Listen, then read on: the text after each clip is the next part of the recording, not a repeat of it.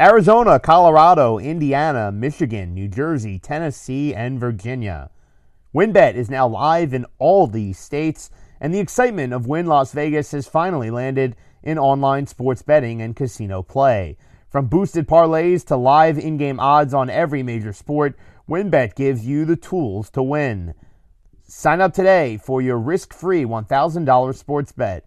Download the WynnBET app now or visit WYNNBet.com to start winning. Blue Wire.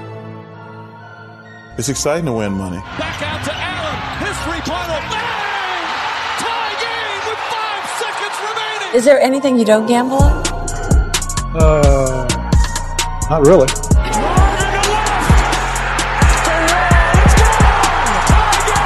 Gambling gods, fickle bunch. Oh yeah. So easily offended.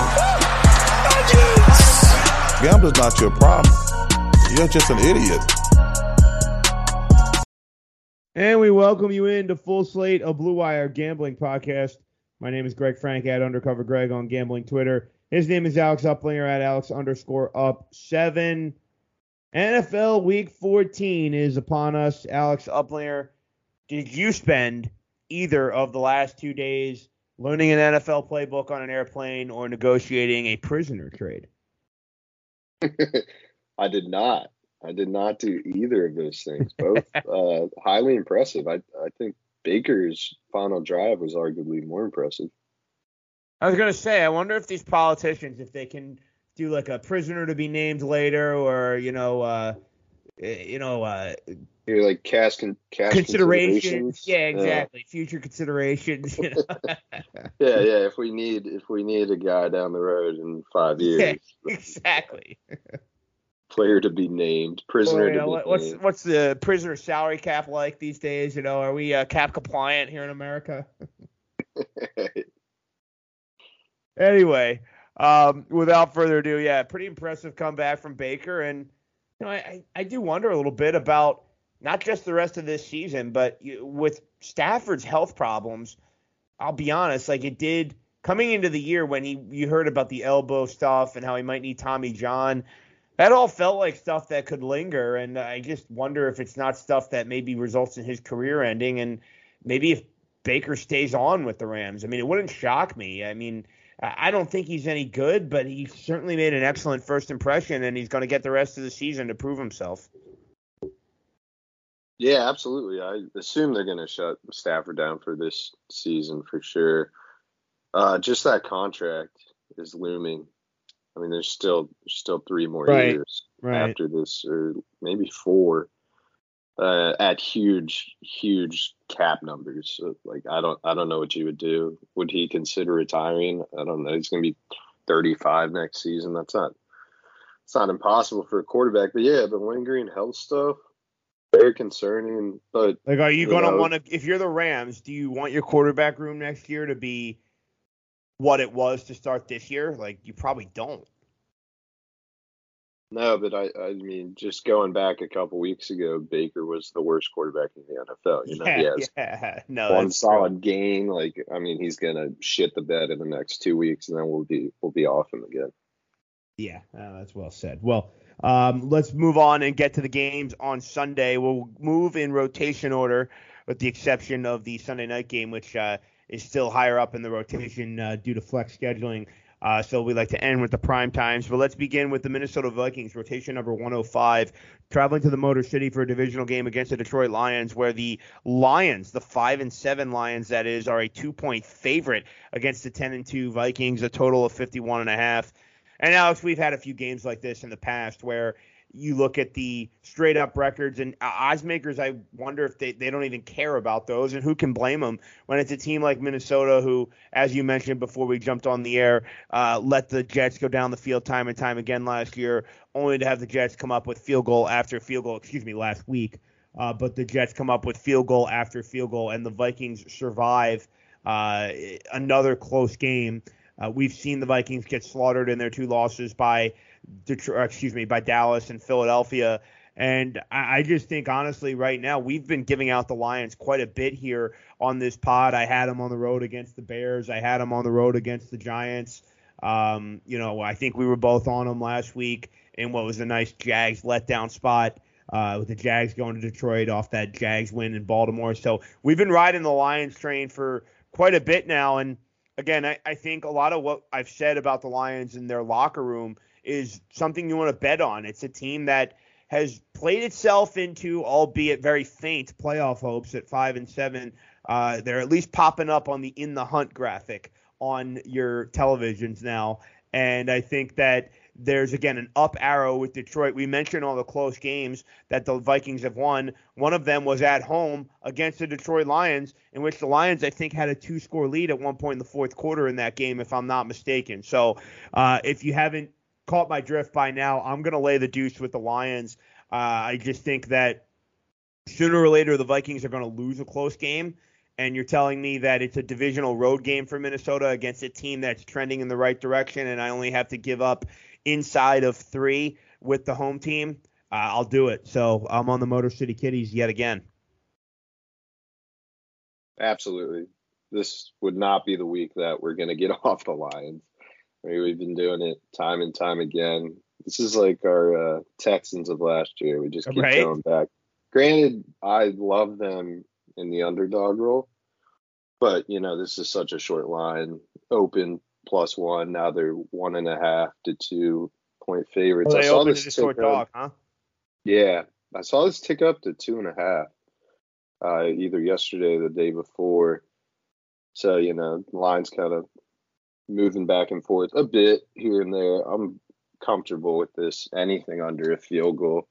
I did take the plus one earlier in the week. I don't think that's going to matter at all. I would definitely still play this. Like we've been saying time and time again, Minnesota just one of the flukier, luckier teams. Granted, you can only beat who's on your schedule. I know they beat the Bills, who we all think is a really good team. That was one of the more flukier wins you'll ever see. Just in terms Alex, of let's put it like this. The Vikings are a decent team, but I think a lot of people would still put them fourth in the NFC pecking order behind the Eagles, Cowboys, and 49ers, right? Oh, no question. Yeah. I mean, this this Vikings team could easily, you know, have like six or seven wins and and not uh, ten. I mean, it's just it's a very lucky team. They're winning games, very close games, a lot of one possession games. Last week they probably shouldn't have won or covered the three. saw Lions are 13th in overall DVOA, and then the Vikings are 20th. In terms of DVOA, the Lions are better ranked in offense, defense, and special teams. They're just the better team in every facet of the game.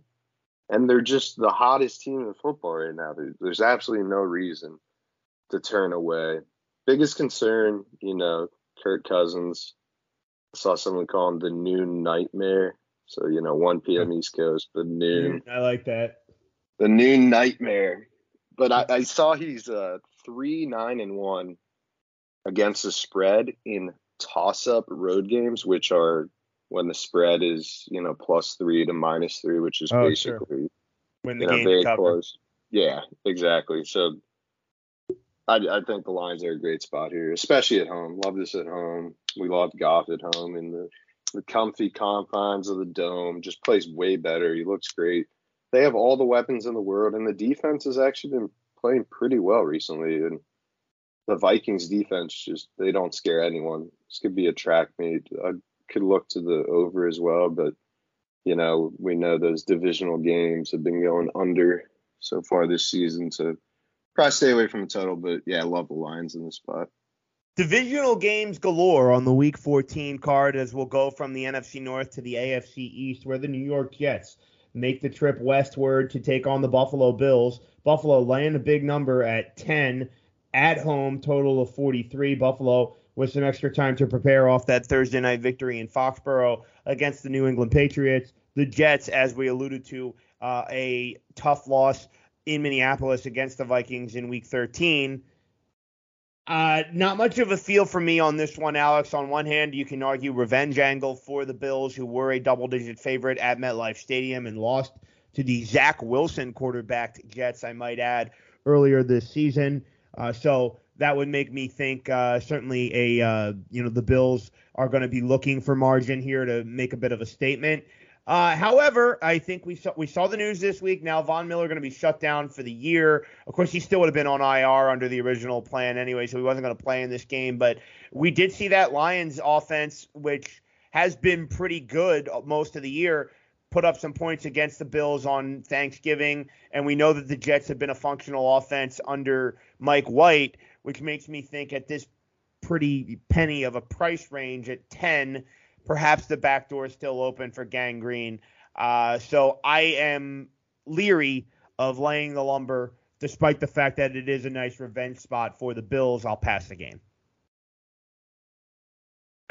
I'm with you. It's it's tough to lay double digits in the NFL against really anyone. I Particularly think Jets, in division games. Absolutely. I mean, if this is in New York, you're obviously not going to get the 10, but you would love home divisional dog. Right. Being in Buffalo is a bit concerning. If anything, I would look to the total. I'd look under. Love divisional unders. They're 36, 22, and 1 on the season after several hit last week. And I think there's seven divisional games this week. I like a lot of those unders. I saw the under is 5 and 2 in Bills versus Jets in the last seven meetings dating back to 2019. This feels like another under game.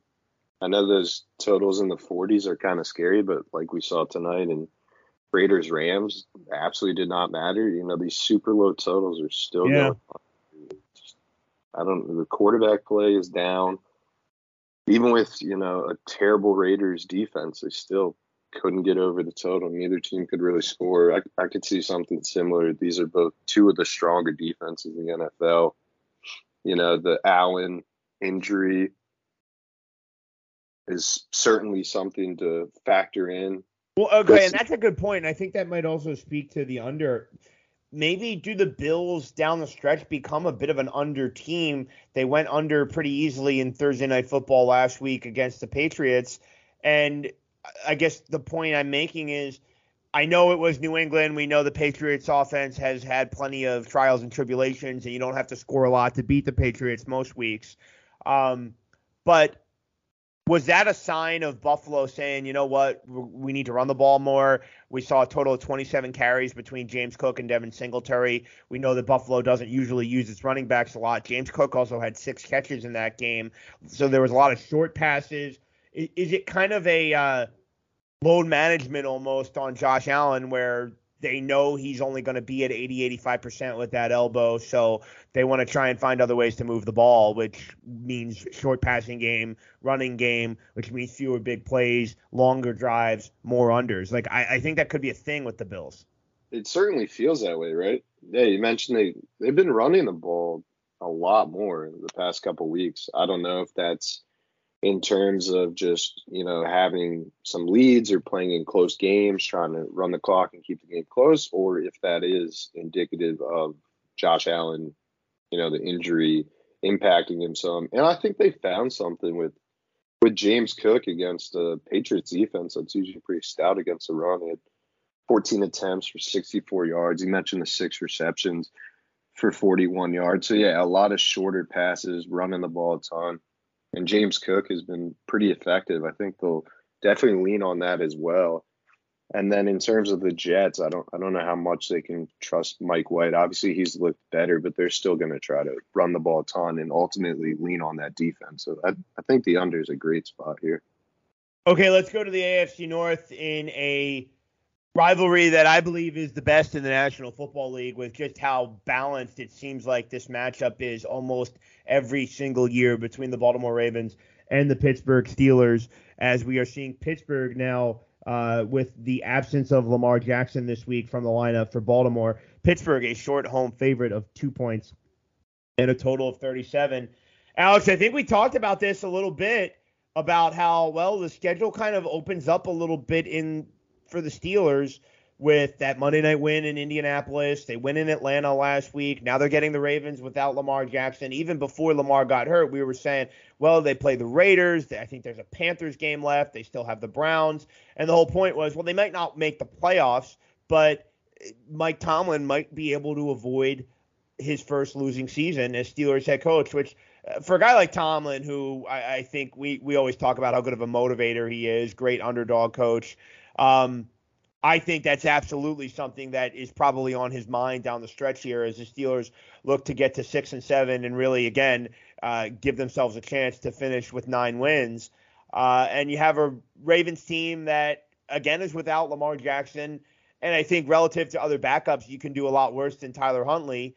Um, but I think the Steelers are turning a bit of a corner here, and I think we're seeing not only them get healthier on defense, but I think we're seeing a little bit of a formula as to how they want to play offensively, where um, they kind of I call it Jimmy Garoppolo games, where you kind of just have your quarterback in that 200 passing yards area, uh, throw the ball between 25 and 30 times, and not turn it over, and kind of trust that Kenny Pickett can hand the ball off to Najee Harris, throw short passes to Pat Freiermuth over the middle, uh, Diontae Johnson and George Pickens and just move the sticks and and do enough to where you look up and what have we seen the Steelers the last couple weeks? 19, 13, I think it was against Atlanta last week and uh, low scoring win in Indianapolis on Monday Night Football. So I think that's kind of their path here. Um, and and I think the Ravens, to an extent, maybe have to do that too. Uh, without Lamar Jackson, even with Lamar, they haven't been an offensive juggernaut this year. So I think that explains the total at 37. Uh, but you're on the Steelers, so uh, I imagine you share some of those sentiments that I was talking about about how this is a team that down the stretch is going to keep playing hard, whether they find a way to get all the way back into the wild card mix or not in the AFC, right? Yeah, certainly. This isn't a team that will quit. I, I just don't think Mike Tomlin will allow it. Guy is way too fired up.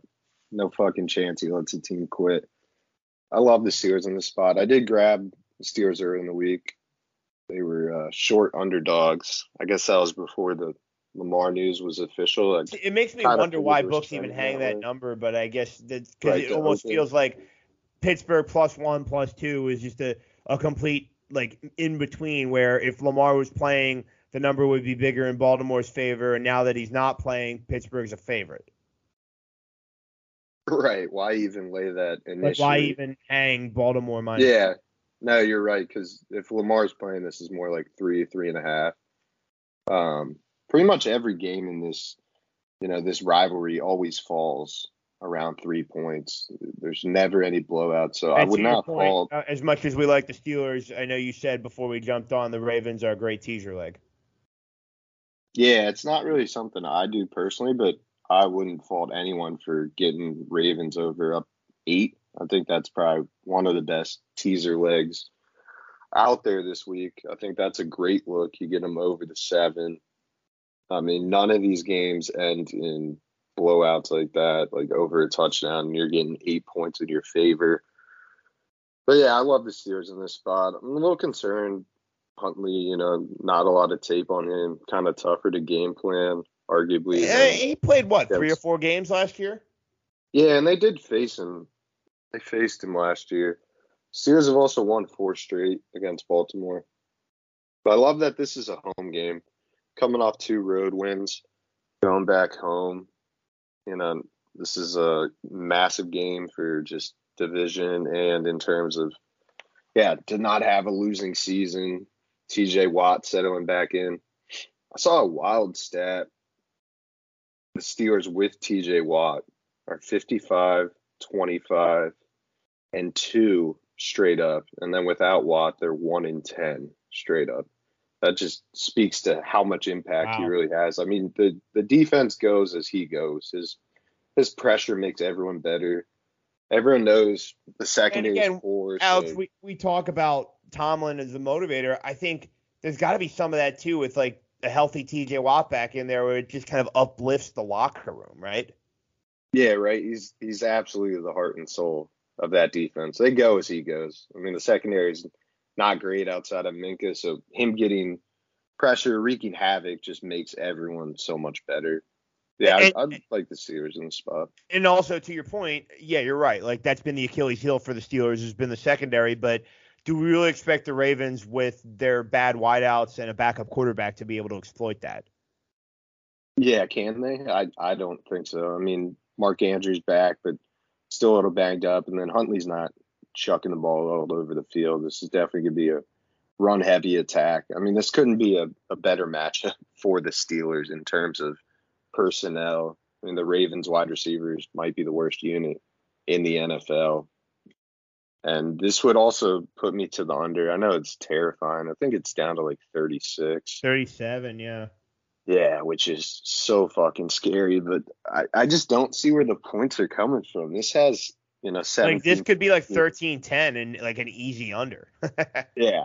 I mean, like, like this is not getting over 30 points. There's there's just absolutely no chance. I mean, unless you get some fluky turnovers, some short fields, but even then, Special I don't know how these teams are, are scoring touchdowns.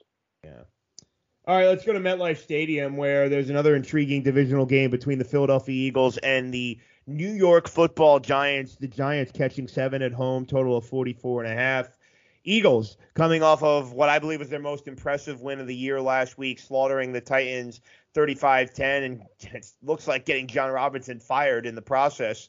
Um, and the Giants, on the other hand, coming off of a tie, which I think for the Giants is probably a disappointing result last week against the Commanders.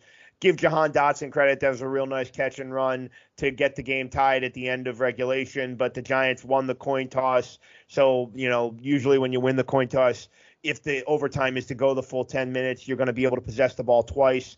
How Uh, that about the- that game going under? Yeah. What was under it, 40, in the hook? Yeah, 40 in the hook. It lands 40. A whole Yeah. overtime period. I mean, Right. unfucking believable. There you go with another divisional under. Yep. That So- was, I mean, that was a shocking one. But Alex, I do think that this is an example, and we see this all the time in the NFL of the best teams, eh, particularly late in the year, just getting getting expensive. And you, the Eagles, I will remind you now, the Eagles are a lot better this year than they were last year, but they did lose uh, against the Giants at MetLife Stadium last year, and I feel that seven points on the road in a division game against a resurgent Giants team uh, this year was just you know, and now again, the Giants need to kind of dot the I's and cross the T's on their playoff berth. It, it is not locked, signed, sealed, and delivered. Uh, but as I said, they won last year against the Eagles at home, so they can lean on that a little bit here. Uh, Philly did a good job defending the run against Derrick Henry, uh, but they're going to have to do it again against likely Saquon Barkley, although I saw he popped up on the injury report today as we record on a Thursday. So keep an eye on that. Uh, but if you haven't caught my drift, I, I think the only way you can look is to take the seven with the Giants at home. I mean, I, I think at this stage in the year, if you're going to get a touchdown with a team that would be in the playoffs, uh, this, as I said, this late in the year, at home, you should probably just take it. So I, I think this is just an example of a bit of a point spread tax being applied to the Eagles. And it is worth noting that prior to the victory against the uh, Titans, which was wildly impressive for Philly, narrow cover, I think by the hook against Green Bay, winning by seven. I think that closed six and a half, and uh, nearly an outright loss as seven point dogs against the Indianapolis Colts. So I think the Giants can cover this number. I wouldn't hate a little sprinkle on the money line. I could see it going down to the wire, and if you want to have that big plus ticket in your back pocket, uh, it can't hurt. But I, I, do think the Giants plus a seven uh, is the side here. I'm with you. I haven't played anything yet, but that's certainly the only way I would look. Giants are one of the best underdog teams this season. That's right, underdog. One. Yeah, I love Danny Dimes as a dog. Seven and one against the spread as a dog this year. I'm gonna look to the under. I think this game really leans the under. I know Jalen Hurts is five and eleven against the spread on the road. Uh, just this team plays way different at home. They look just like a completely different team at home than they do on the road. And just a massive, massive game for, you know, playoffs divisions. I mentioned divisional unders are 36, 22, and 1. And then Giants home unders are 17 in their last 19 games. You know the Giants are going to have to keep this close. They're going to have to run the ball a ton. Yeah, I was going to say, I also think this correlates where if you like the Giants, you probably do like it under because as you said, the Giants are going to try and keep this close by running it, and the Giants just don't have the weapons the Eagles have. So if you think the game's close, that probably means fewer points. Right, they're not going to be able to keep up and attract me. So I think if you like, if you like getting a touchdown with the home divisional dog, which yeah, that's the way I lean as well. Then you got to look to the under also.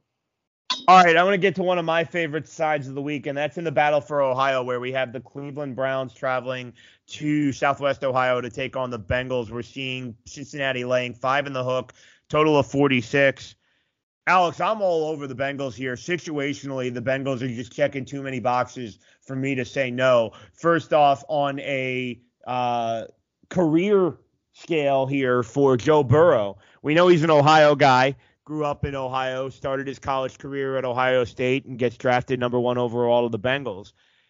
Did you know that Joe Burrow has not won a game against the Browns straight up in his career yet? I actually did know that. I, I had heard that and I made note of that, which is shocking. I saw 0 and 4 straight up and 2 and 2 against the spread. So yeah, this this has to be certainly on his bucket list, right? Get that first win. Right, exactly. And, and you mentioned two and two against the spread. There were some close games prior to the Browns, the Bengals Super Bowl run. Excuse me, that the Bengals were the dogs in, and he was able to uh, backdoor, I think, both of them. Uh, but 0 and 4 uh, straight up. I think 0 and 5. Yeah, 0 and 5 because it was 0 and 2, 0 and 2, and then they lost the first one this year. So um, 0 and 5 straight up uh, against the uh, Browns. Uh, actually, you know what? He might have missed a game in there, but regardless, he hasn't beaten the. Uh, so you might be right about 0 4, but regardless, he hasn't beaten the Browns straight up. Um, and then, so you have that part of it for Burrow in his career, but then I also think, think back to Halloween, or excuse me, I think it was might have been the week before. No, it was Halloween. Uh, Monday Night Football game in Cleveland, where the Bengals play their worst game of the season. 32 to 13, the Browns beat the Bengals and Cincinnati just lays an egg. And what have the Bengals, or excuse me, what have the Bengals done since then? Yeah, Bengals. Since then, Cincinnati 4 0 straight up, 4 0 against the spread, clobbered the Panthers, won by a touchdown on the road against Pittsburgh, won as short dogs on the road against Tennessee, and one as short dogs at home against Kansas City. So they've really responded well since that game against the Browns on Monday Night Football. And so not only do we think that, you know, Burrow is out for blood here to get his first win against the Browns, but the whole team should be because they've won four in a row and they should think back to the last time they lost when they laid a complete clunker on national television against the Browns. So I like that kind of situational setup here for the Bengals getting the team that they last lost to on national TV in convincing fashion.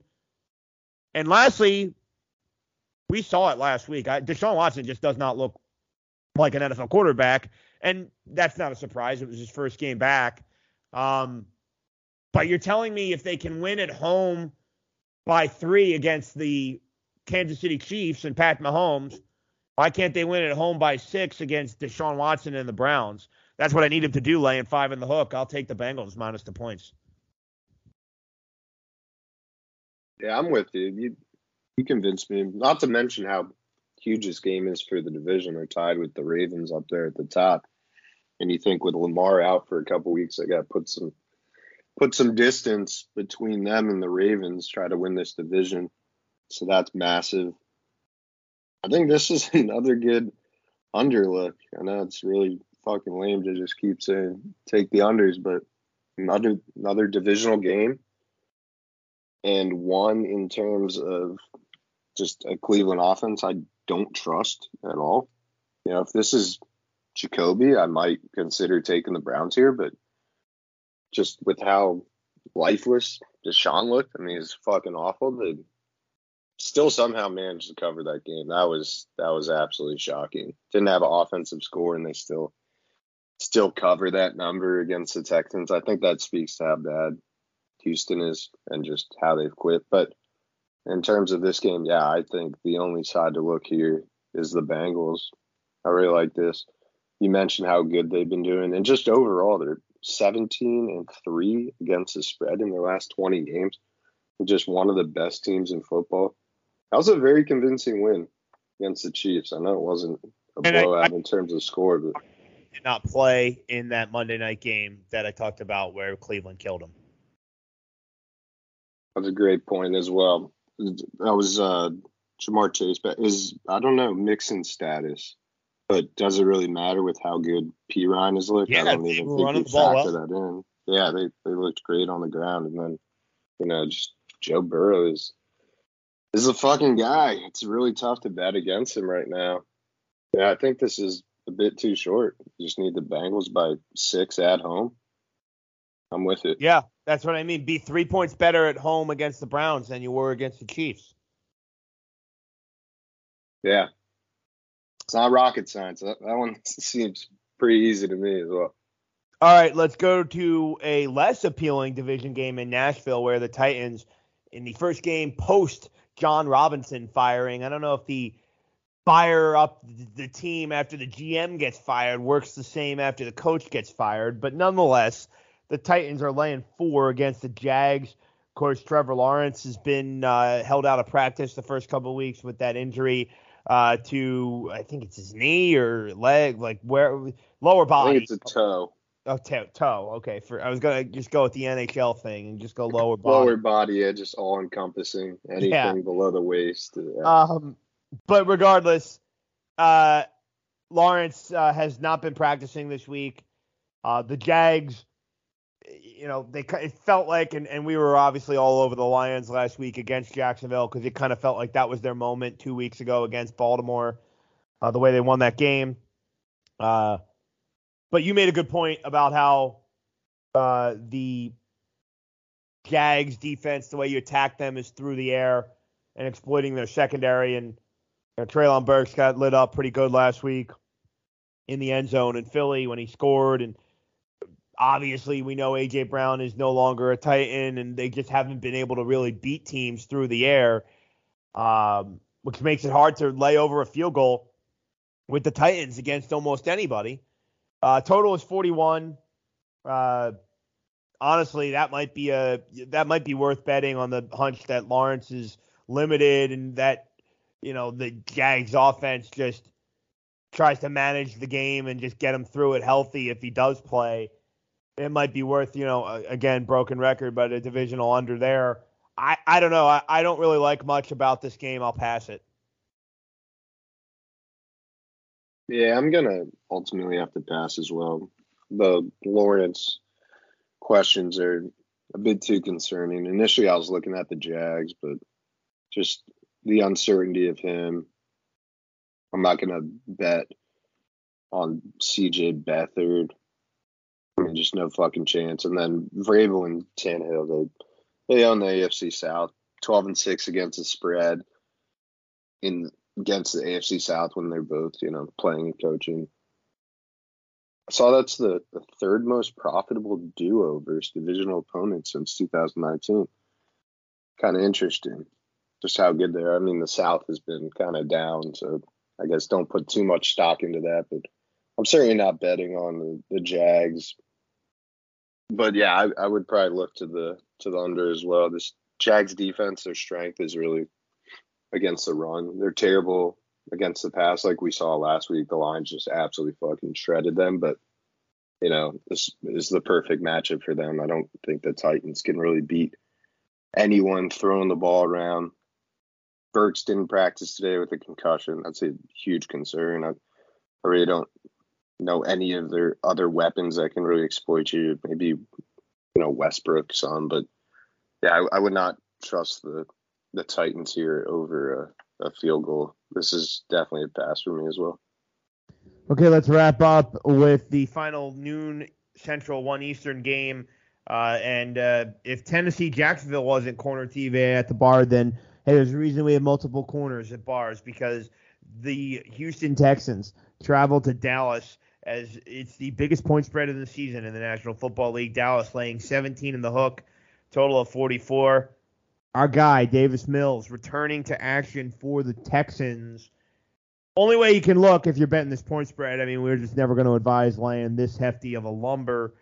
Uh, so uh, I don't know though. The Texans are. There's like nothing to, nothing you can fucking say here. I can't really even talk is. myself into it, and it's you know a three three score spread, and I can't even talk myself into it. I know we're the biggest proponents of Mills Mafia, but you saw last week against the Colts, couple turnovers, defensive touchdowns, and shit just gets way fucking out of hand. But you certainly can't mean bet the on that. No, no, with the uh I meant the Cowboys against Oh, the. Dallas, right. Just you know, in terms of Yeah, they covered the big Cleveland and but- Houston game had defensive touchdowns and turnovers too. Yeah, different. Same, same, but different. Just you can't bet on a team expecting them to to replicate something like that, but I easily could see it going that way. I'll just I'll just do the safe thing and not play anything in this and not watch it for a fucking second.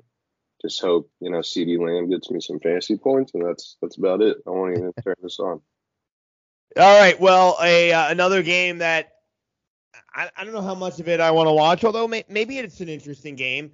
The Carolina Panthers traveling to Pacific Northwest to take on the Seattle Seahawks. Seattle laying four on the hook. Total of 44 as we get started on the late window of games here. Alex, I don't know here. I mean, we have Carolina coming out of a bye. You have Seattle that I, I think is becoming kind of hard to trust is uh, in this kind of short favorite role. I mean, we saw Seattle lose outright as nearly a touchdown favorite against the Raiders. We saw them fail to cover last week on the road as uh, touchdown chalk against the Rams. Now they're laying four in the hook against a Panther team coming out of a bye that has at least shown some competitive spirit for Steve Wilkes. I don't think it'll be enough for Steve Wilkes to retain that head coaching job into 2023. Um, but it is four in the hook, so those other games I was talking about were, you know, actually I think the Raider game was only three, three and a half, so I should correct myself there. Um, but we did see a touchdown uh, line in favor of Seattle last week against the Rams. It, it it just they're one of those teams where they've overachieved and now they're you never would have thought they'd be laying points in December in these games, but that's what they're doing. And it's just a different role for them from a gambling standpoint that I don't want to trust with Seattle. Carolina, D'Onta Foreman's been dinged up. We'll see if he's able to go. That, that's just been kind of the bread and butter of their offense has been trying to pound the rock. And they do have a pretty good defense. At least they got some players on that side of the ball. Uh, I think I'll probably pass this game. I don't think Seattle blows out Carolina here, but I could still see the Seahawks covering. So I'm not going to take anything. Yeah, I don't blame you. I think the the only way I would look here is the Panthers. This is a very low total for a Seattle game. I mean, they have been playing decently. You mentioned those games. They they beat the Rams. They didn't cover. They, you know, lost to the Raiders, which looks way way worse now than it did, you know, last week. I this is a complete stay away game for sure, but it it would be Panthers or pass for me.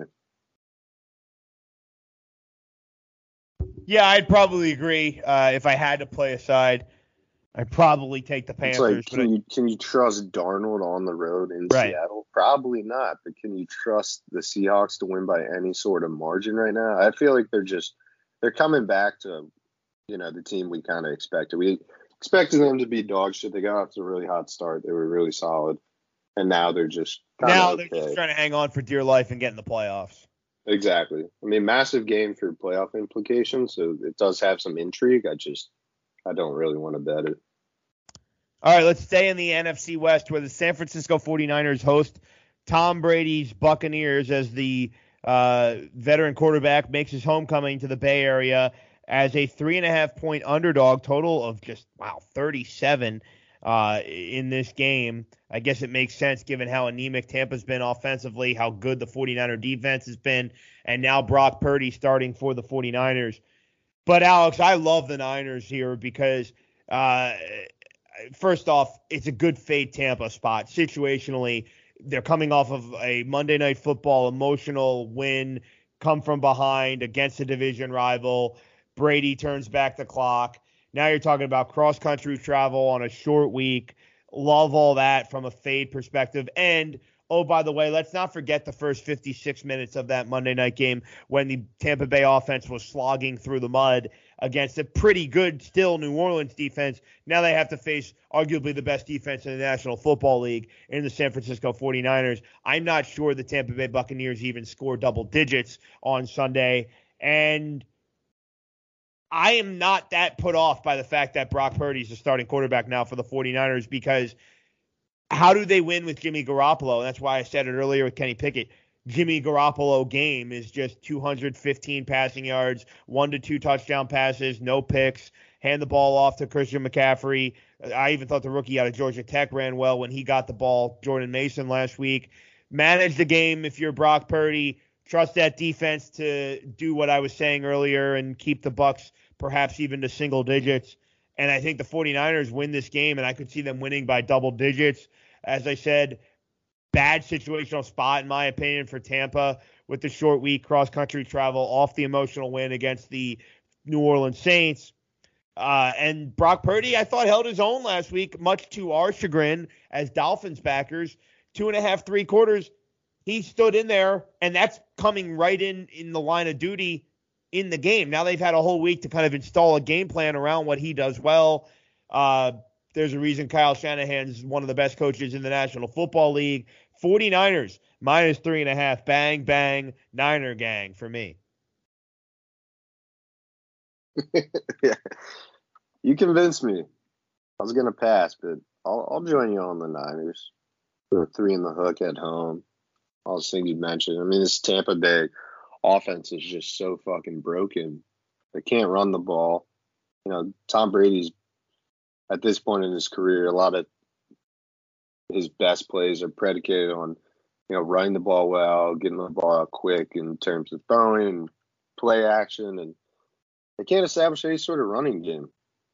I think that speaks to having a ton of new offensive linemen and several offensive line injuries. They just don't have that continuity, and now you're going up against a Niners front that's arguably one of the best in the NFL.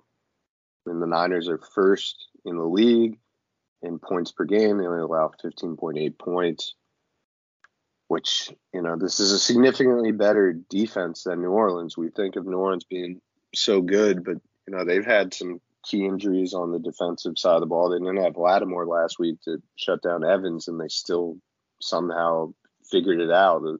The Bucks did absolutely nothing through three quarters. I don't expect them to do much again. I mean, this looks like another great under. It's absolutely fucking disgusting. 37. Really tough to look to that.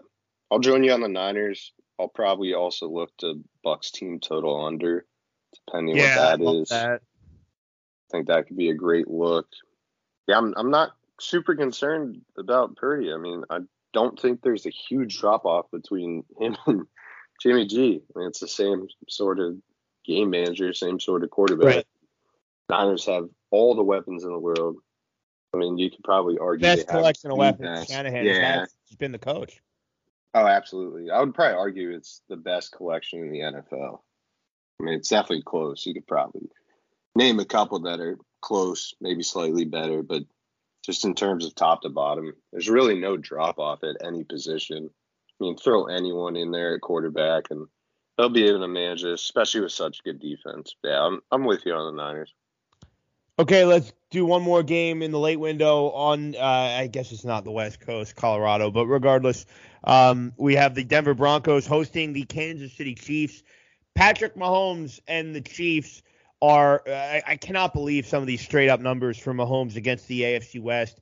Um, I, I think it's 13 and 0 straight up on the road in the division. His la- and uh, 28 and three or uh, in total games against the AFC West. It's I I know it's three straight up losses against the AFC West, and he hasn't lost a divisional road game, uh, which is just bonkers.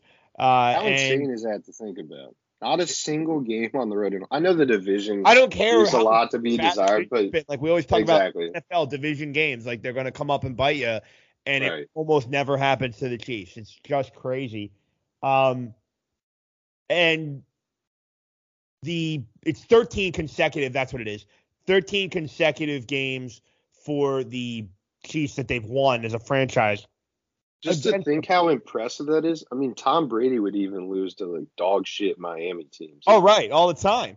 You know, Yeah. go down there and Achilles heel. Yeah. Um, but having said all that, it's a nine and a half point spread. It's a total at 44. And I know uh, you're interested in the under, which I think makes sense because you have the, uh, you know, Broncos totals usually aren't going to be this high. Um, and the fact that they're playing the Chiefs allows you some wiggle room if you assume that their offensive ineptitude will continue. No reason to think that won't change for the Broncos here. But the bigger angle here for us as gamblers is we know at nine points the Chiefs lying on the road. This is just that vintage point spread kind of dead zone that Kansas City struggles to cover in. Really, anything from six to 14, let's call it, uh, the Chiefs are not a good bet in against the spread. And you have the Broncos at home. Uh, we've at least seen some competitive fight with the Broncos last week. Low scoring game that they probably should have won outright against the the Ravens on the road. I'm throwing up as I say it, but I think the Broncos can hang in this and ugly it up and, you know, something like 24-17 maybe Kansas City wins, but I think if you're going to play this point spread, you got to take Broncos country. Oh, Mr. Unlimited. Uh, I fucking I I hate it so much that I I hate it. I fucking hate it so much that I absolutely love it. I'm with you. This is definitely the only side to look. How you know just anemic that Broncos offense is. This is still a ton of points. You mentioned Mahomes' struggles. I saw that as a favorite above seven points. He's seven and zero straight up. They always win these games. It's not a question if they're going to win. They're absolutely going to win this game. But he's one in six against the spread. Mm, I mean, this is just a classic game that they don't cover. These are these, you know, December games that they just want to be in and out. They don't want to show too much against inferior teams that they know they're going to beat. They know they're way better than this dog shit Broncos team. That's not a question. so they But- don't expend more energy than they need to, Exactly. especially this late in the season. Right, with the playoffs coming up, you got to also think that Reid wants to keep some of those, some of those, you know, great plays that he has designed. Keep those a little close. Right. Keep those for more important. vanilla it, uh, vanilla it up and get in and get out. Exactly. Just a game you aren't going to lose, but you know, you get in, you get out. There's also the the Denver home field is always something to mention. The altitude is definitely something. You know, Denver practices in it. These teams only visit once a year. That's certainly something to be factored in. Mahomes just as these bigger favorites. They don't seem to cover these numbers. Doesn't really matter who they're playing. Yeah, I'm with you. I really like the under, so this is obviously a correlated play. You got to go Broncos nine and a half. Do we think this might tick up to ten? Come, come. You kick. know, come kick, maybe there's only three games in the late window. This one, Carolina, Seattle, and Tampa, San Fran. So certainly could see some more action right before kickoff. I could see that. Yeah, that's kind of what I'm waiting to see. I don't know. It's just tough. It's a tough number. People aren't gonna tease this from six to three and a half. Although I am seeing nine on DraftKings, so maybe you'll get a lot of teasers down to three. Chiefs by a field goal. That feels, you know, Right. that's easy. But three and a half would be sketched out. I, I would not be teasing this. I'm just thinking, yeah, well, a lot of action coming on the Chiefs. I don't know how you could back the Chiefs at almost ten. So I don't I don't know if we'll get Broncos at ten. Okay, let's go to Sunday Night Football where we have a flexed in game between the Miami Dolphins and the LA Chargers at SoFi, total of 52 and a half. Dolphins laying three on the road, but it is worth noting Miami was just in San Francisco last week, stayed out west, and will now take on the LA Chargers. Uh, at first, I was like, huh, Dolphins laying three on the road. Eh, I don't know about that. They were just catching four on the road against San Fran. But Alex, the more I think about it, the Chargers are just bad. I mean, it, it, it's time to face reality with them. Everybody, I feel like, blows the Chargers roster, and and we hear about how much talent they have, and then they don't even make the playoffs every year. It feels like. The I don't coaching, think they've. Staley Staley always gets. I don't so think they've made the playoffs in Justin Herbert's career, and albeit this is just his third season, but you saw them lose to that same Raider team that allowed Baker Mayfield to come back from 16 to 3 down tonight. So the Raiders, excuse me, not the Raiders, the Chargers, while they're still math very much mathematically alive in the playoff hunt, start starting to feel like a uh, you know the season's kind of on life support here. Whereas the Dolphins, you'd think uh, this is a nice bounce back spot for them after they really just didn't have it last week against San Francisco. So I lean to the Miami. I know you like the Dolphins here. Yeah, I grabbed the three. I do like it. I don't trust this Raiders team at all. Ton of injuries. They're always one of the more injured teams in the NFL. It's just it's insane when you see it year to year. Just the injury luck is always against them. Saw Derwin James did not practice today. Mike Williams was a full practice with an ankle injury, but we did see him go a couple weeks after injury in the ankle, and then he was he was immediately out. I think on his first reception, he was back out. I think this is a great bounce back spot for Miami. And then the Chargers coming back from Las Vegas, maybe a little little Las Vegas flu angle. Oh, I did see a trend. I forget the exact numbers, but teams that after they play the Raiders for whatever reason, just not not good the following week against the spread. I just I like Miami. I like this team. I like them a lot. I thought they looked pretty good against the Niners last week, and then things unraveled. That was that was a pretty tough one not to get the the plus four there against the third string quarterback. But I think they'll they'll bounce back well. I mean, this Chargers defense is certainly not the Niners. I think Tua can be a lot more comfortable than he looked last week. And I mentioned the the Derwin James not practicing today on a Thursday with a quadricep injury. It's certainly something to make note of. I mean, he's their their best player in the secondary, arguably best on the defense. So that would be a, a huge loss if he doesn't go, especially against this Miami passing attack that just doesn't stop. Let's wrap things up in the desert where we have Monday Night Football between the New England Patriots and the Arizona Cardinals. New England laying the deuce on the road, total of 43 in the hook. We have both teams with extra time to prepare. New England out of the mini bye, uh, having played Thursday night against the Buffalo Bills. Uh, Arizona off of a regular bye. Uh, but Alex, for me, there's there's I I think two big angles here that point me to the road chalk in New England. First, it's a massive coaching mismatch. I mean, there's always you, we think there's always coaching match, mismatches when Patriots games are involved, and you're talking about Belichick. But Cliff Kingsbury's seat gets warmer every week, and you have to wonder if he even has the locker room. Uh, and I think Belichick should be able to vastly outcoach him when it comes to the defensive minded Belichick against the offensive minded Kingsbury.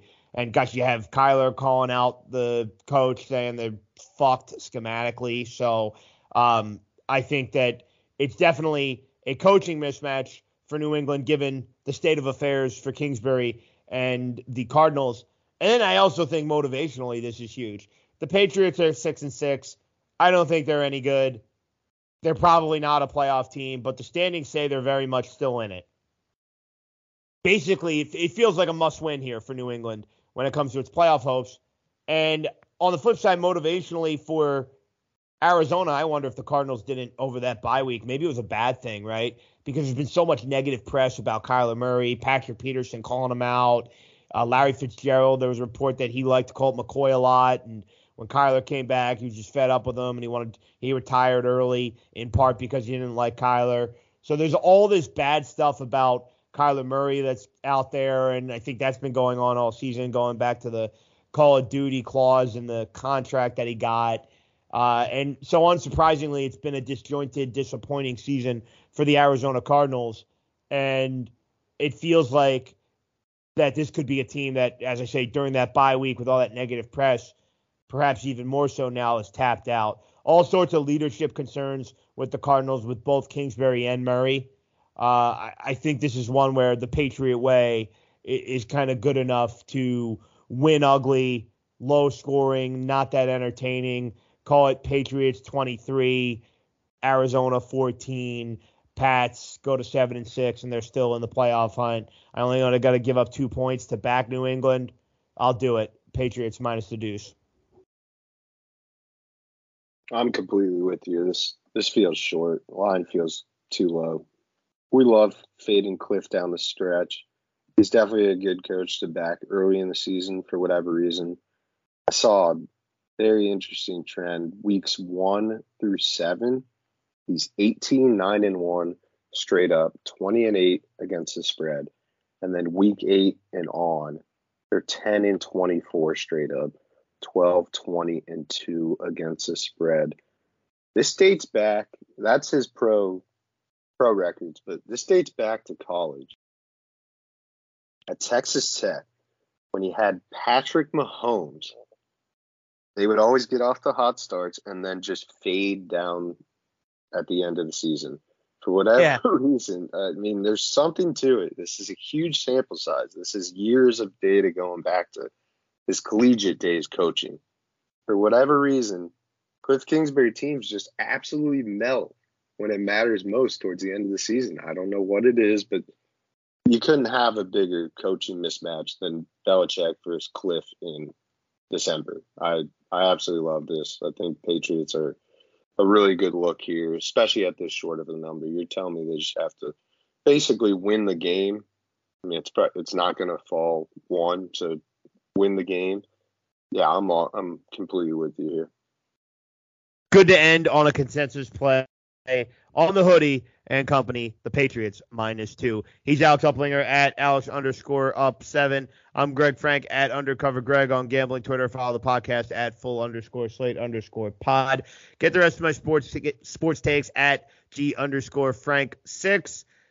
Christmas movie takes, Christmas Carol takes, all that over the next Ooh, few weeks. coming up. This is this is the best best time of the year. What what kind of takes can you expect? It's the most wonderful time of the year. So favorite Christmas movie. Uh, I am gonna go with spot. George C. Scott, 1984. I think it is the Christmas Carol. I think he plays the best Ebenezer Scrooge. So wow, That's going back cut. about 40 years there. Yeah. Love it. But I, I really like all the classics. I think. Yeah, I watch them. Obviously, can't be understated how good that is. A Christmas story I love. I will say, if Christmas I had to vacation, kind of, Chevy Chase, just absolutely, okay. Absolutely. If I had to give you one that I think is a little overrated, I'm gonna go yeah, with L. L. Okay. I I kind of tend to agree. I like it. It's I, honestly, Alex, I think for me, what it is there is I liked it when I was younger but then I saw the rest of Will Ferrell stuff, and I was like, he's way better in so many other things. yeah, way way funnier. It's it's kind of just it, it's definitely childish, and people really hype it up. I could definitely go a full December without watching Elf, and I wouldn't I wouldn't think twice. So some agreement there as well. All right, Alex, good to catch up with you, my man, and uh, we'll do it again next week. Yeah, buddy. Talk to you later. This has been Full Slate, a Blue Wire gambling podcast. Everyone enjoy NFL Week 14. Enjoy the Heisman ceremony, Army, Navy, whatever floats your boat for the weekend. And of course, please play responsibly.